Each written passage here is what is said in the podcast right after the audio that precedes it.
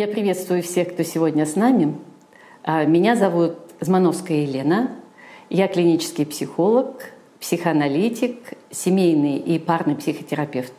И более 30 лет я работаю с самыми разными проблемами семей и пар. А сегодня я бы хотела поговорить о том, что так или иначе затрагивает каждого из нас, о кризисе отношений. Почему именно об этом? Потому что чаще всего пары обращаются ко мне с запросом «помогите, у нас кризис». И при этом это может означать что угодно. И актуальный конфликт, и зависимое поведение, и хронические конфликтные отношения, э, угасание или даже психологическая смерть любовных отношений, ну и, конечно, собственно, кризис отношений. А профессиональные психологи также используют термин «кризис» в самых разных значениях. И у всех у нас на слуху такие понятия, как возрастной кризис, подростковый кризис, кризисная ситуация, кризис института семьи и брака и, наконец, кризис отношений. И кризису брака как институции была посвящена наша прошлая беседа. А сегодняшняя наша встреча о более интимном явлении, о кризисе любовных отношений на фоне формально благополучного брака двух а, относительно здоровых людей – предлагаю разобраться, в чем суть кризиса отношений, почему он возникает, как проявляется и где из него выход. И начнем с вопроса, как распознать кризис брака извне – ну, чаще всего пары или отдельные люди обращаются за психологической помощью в связи с каким-то сильным объективным стрессом. Ну, например, кто-то объявил о разводе, сын-подросток отказался ходить в школу, случилась измена, а конфликты из простых ссор перешли в безобразные формы деструкции. Ну, раньше просто кричали, а вчера подрались на глазах у детей. И таким образом первый признак кризиса — это какое-то потрясающее событие, триггер, которое наглядно показывает, что в отношениях что-то очень серьезно нарушено. И это нарушение пара уже не может контролировать. И становится понятно, что дальше так жить нельзя. Приведу, приведу пример из практики. Э, к психологу приходит двое.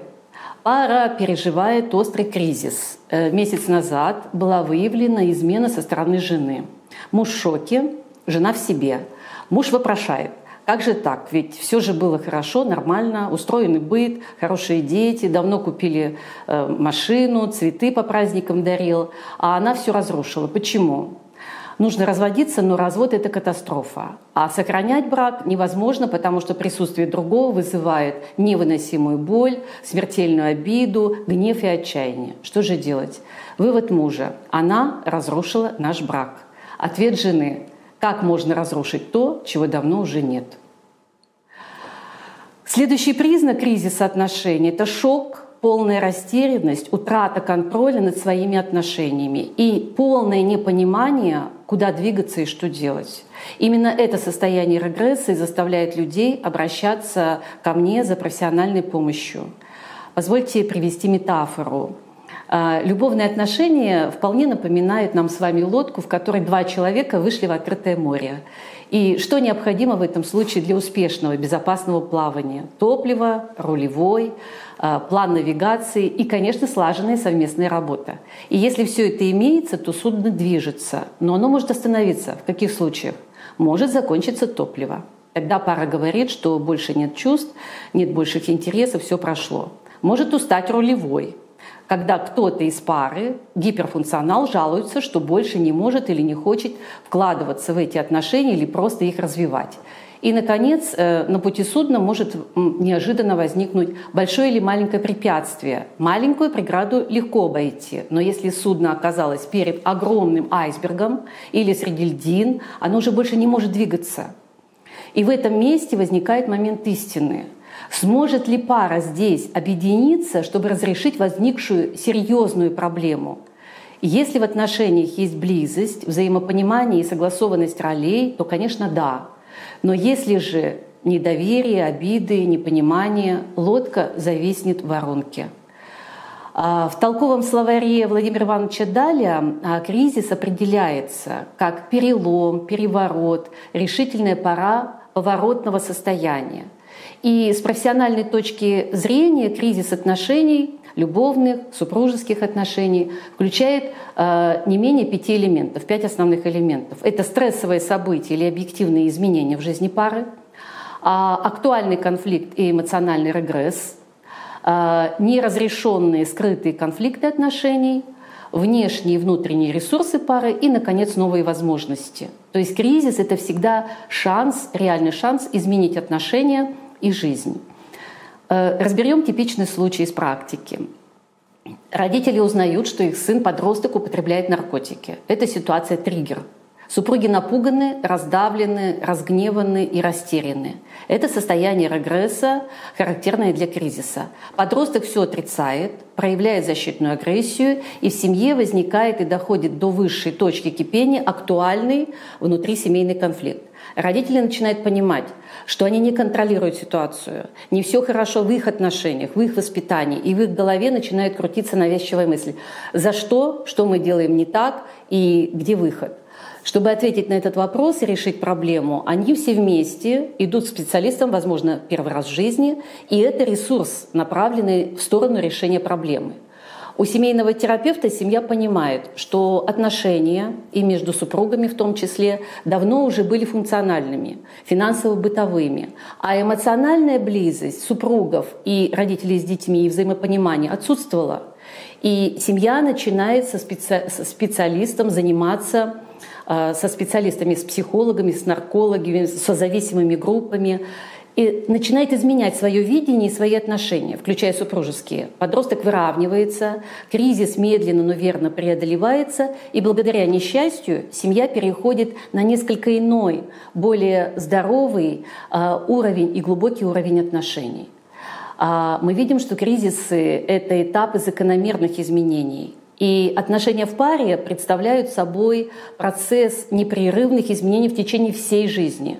Изменения происходят ступенчато, а какое-то время пара переживает стабильный период, где все повторяется, укрепляется, и затем наступает момент э, перемены отношений, а, и отношения закономерно изменяются.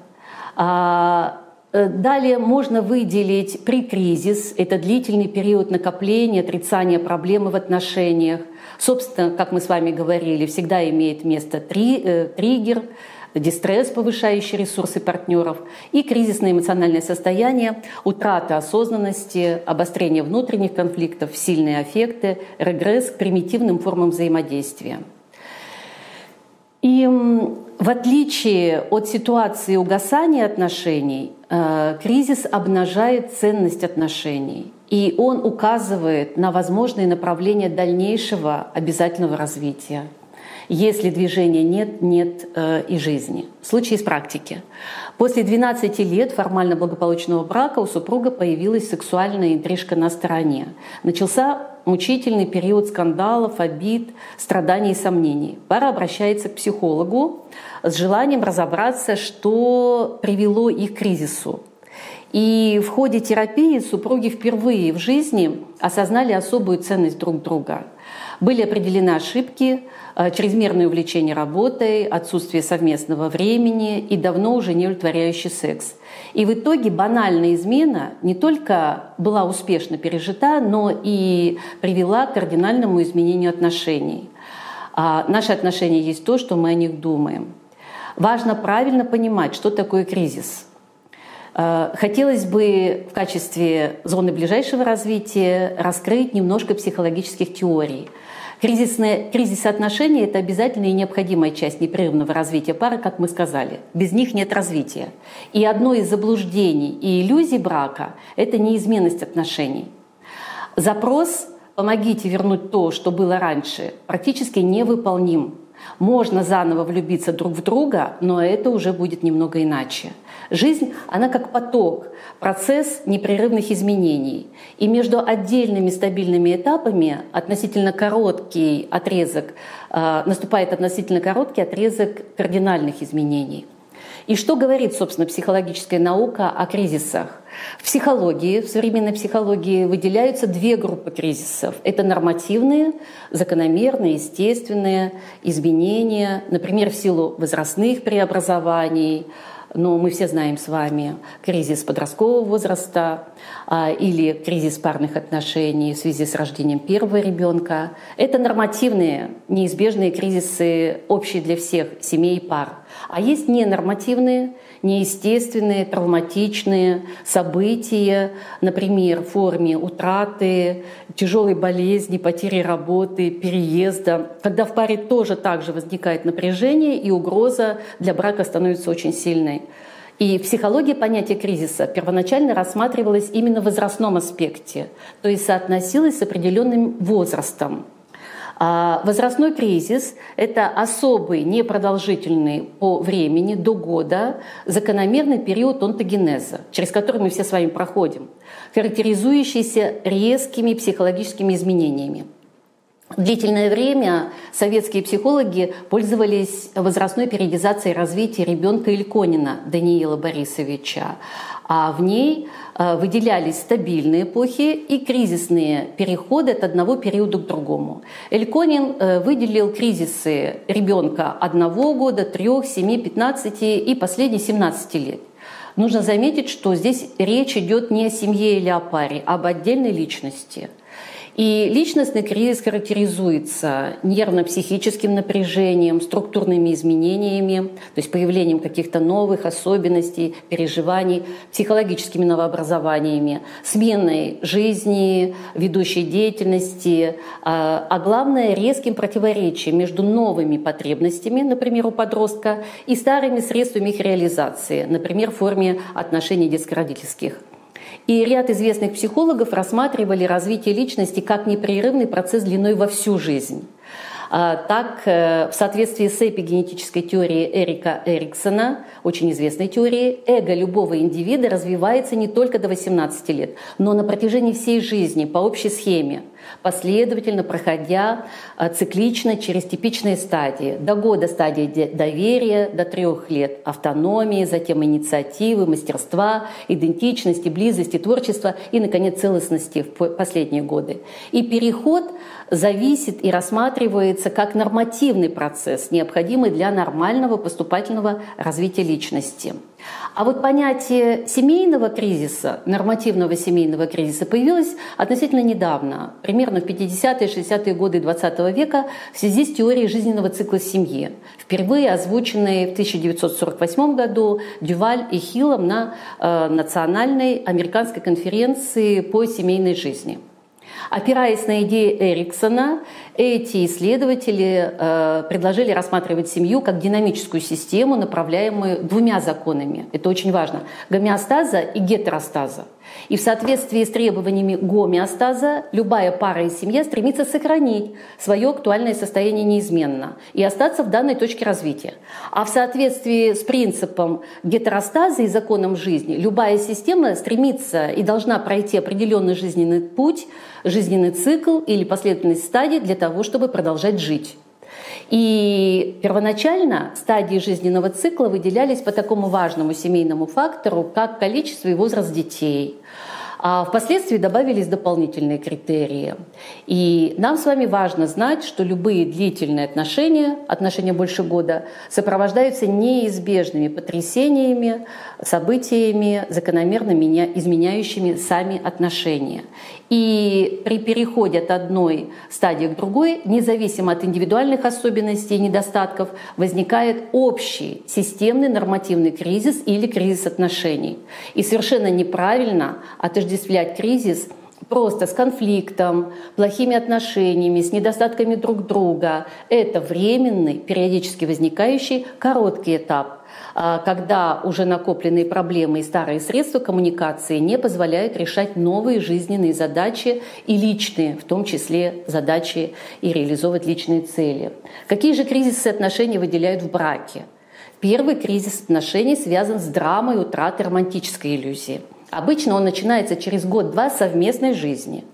А когда заканчивается период влюбленности гормонально обусловленный и начинается стадия психологической адаптации друг к другу. И здесь люди соединяются на радостной основе э, нахождения сходств э, друг с другом, соединялись. А теперь на авансцену отношений выходят индивидуальные различия. И счастливы те партнеры, которые не боятся различий, а проявляют к ним интерес и ценят друг друга именно за это. Но обычно бывает наоборот. Люди становятся заложниками опасной фантазии о любви как слиянии, полном совпадении во всем. В представлениях, в интересах, в желаниях. Фраза, которую я слышу до обидного часто в своей практике – если он меня любит, то должен знать, что я думаю, что я хочу. Он должен исполнять, предугадывать мои желания. То есть читать мои мысли. Увы, это невозможно и опасно. Кризис первого разочарования а, также связан с неспособностью многих партнерских пар а, решить непростой для них вопрос, а, кто у нас главный. Но в любом случае, если первый кризис разочарования не пройден, эти задачи не решены, то есть, то есть приоритеты не расставлены, различия не приняты, а власть не распределена, то пара идет дальше по жизни уже с кризисом внутри, с хроническим внутренним напряжением и дисбалансом. И второй кризисный момент возникает при первой беременности и рождении первого ребенка, когда пара должна изменить формат диадных отношений на треугольные. Это архитрудно. Половина пар не справляется по умолчанию. Это очень серьезное испытание для близости вообще, и особенно для сексуальной близости, которое требует полного переформатирования отношений с двух на три. Как сохранить хороший секс, когда появляется ребенок, как сохранить интимность и преданность в паре, кому при этом отдавать больше времени и сердца, с кем спать, банально, о ком заботиться и как распределять внимание между двумя близкими людьми. Очень многие супруги обижаются и навсегда отдаляются друг от друга именно в этот период, и максимальное количество измен тоже там же и зарождается.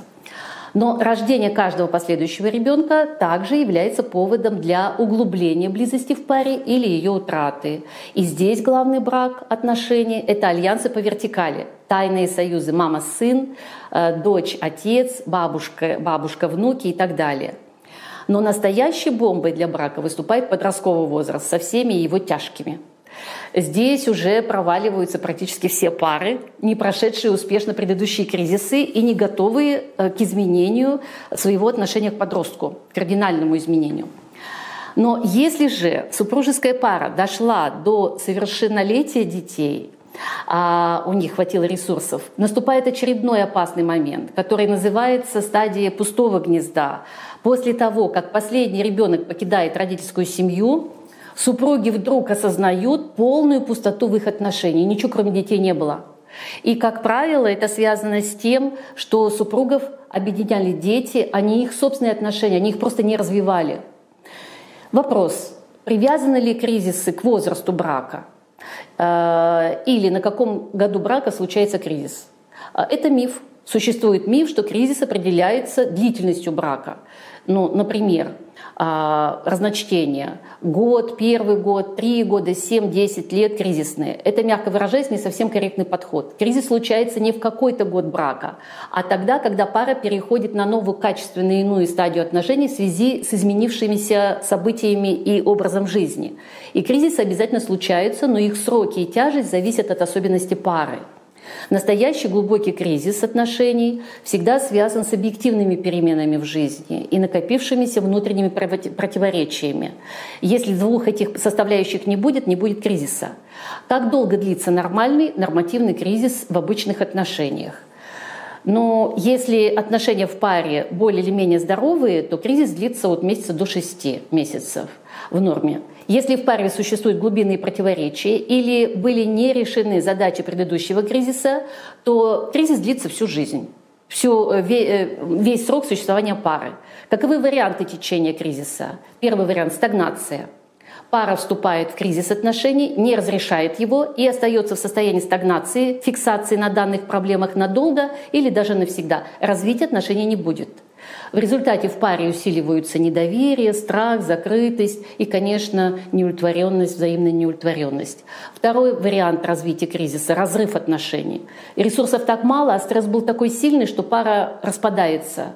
Или отношения сводятся на нет, либо становятся источником вечной боли, но уже на расстоянии.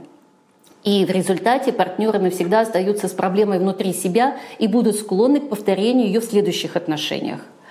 А третий, ну, конечно, наиболее благоприятный вариант развития – это когда пара осознает важность момента, понимает, что нужно остановиться, посмотреть на свои отношения, изменить их с обеих сторон и пойти дальше, но уже немного иначе. И в результате в паре усиливаются доверие, сплоченность чувства локтя, уверенность э, в своих отношениях и открытость. И пары, сплоченные успешно справляющиеся с тяжелыми жизненными испытаниями, они ощущают особую близость и становятся практически непобедимыми. А что же мешает паре превратить кризис в развитие? Причин очень много. Я назову лишь несколько, на мой взгляд, главных. Ну, во-первых, конечно, это неспособность изменять себя и свои отношения. Это самая главная беда парного терапевта. Другие ослабляющие факторы – это страх близости и ее отсутствие в отношениях. Далее, недостаточное внимание к отношениям. Если у партнера всегда есть что-то или кто-то важнее, например, ребенок или собственное я, то их кризисы будут непростыми и непреодолимыми. Еще одна очень важная причина затяжного непродуктивного кризиса – это отрицание проблем и невозможность говорить о проблемах. И тогда что же помогает паре превратить кризис в развитие? Понимание, что в норме отношения должны периодически изменяться, что это нормально – очень важным ресурсом является способность признавать и обсуждать проблемы. И, конечно, как уже я говорила, разделяемая высокая ценность отношений и готовность уделять им время – это очень мощный ресурс. Но что же делать, чтобы успешнее выйти из кризиса отношений? Важно изменить взгляд на сам кризис. Это не смерть, не фиаско, это сигнал о том, что пришло время именно в данный момент пересмотреть свои отношения. Это и необходимо, и возможно. Чего не нужно делать? Не нужно слушать шаблонных советов новоявленных мессий. Все пары разные, у каждой есть своя любовь и своя, своя судьба. А также легче выходить из кризиса, ну, необходимо осознать важность жизненного момента, как мы сказали. Это хоть и вынужденный, болезненный, но реальный шанс для обоих партнеров изменить себя и свои отношения. Просто надо сказать себе сейчас или никогда. Если это понимание есть, то второй важный момент – это способность пары объединить свои усилия по разрешению кризиса. Из него вы, можно выйти только вместе, только сообща, помогая друг другу. И, конечно, очень нужна эмпатия. Нужно видеть и понимать, что не просто не только тебе, но очень непросто и твоему партнеру, хотя он кажется, может быть, виновником. Это общий кризис, и обоим страшно, обидно и больно. Но это момент истины, нужно переосмыслить ценность партнера для себя и ценность отношений обоих. И если на эти вопросы оба отвечают честно, осознанно, положительно, то только в этом случае дальше уже вполне возможно вместе подумать, в какой момент и почему стала утрачиваться близость, что каждый для этого сделал и что можно исправить. Ну и в качестве заключительного момента обменяться несколькими самыми важными пожеланиями друг другу. А, а если по каким-то причинам все это не получится, можно пойти на парную терапию к специалисту, имеющему полноценное психологическое образование и специализацию по парной терапии.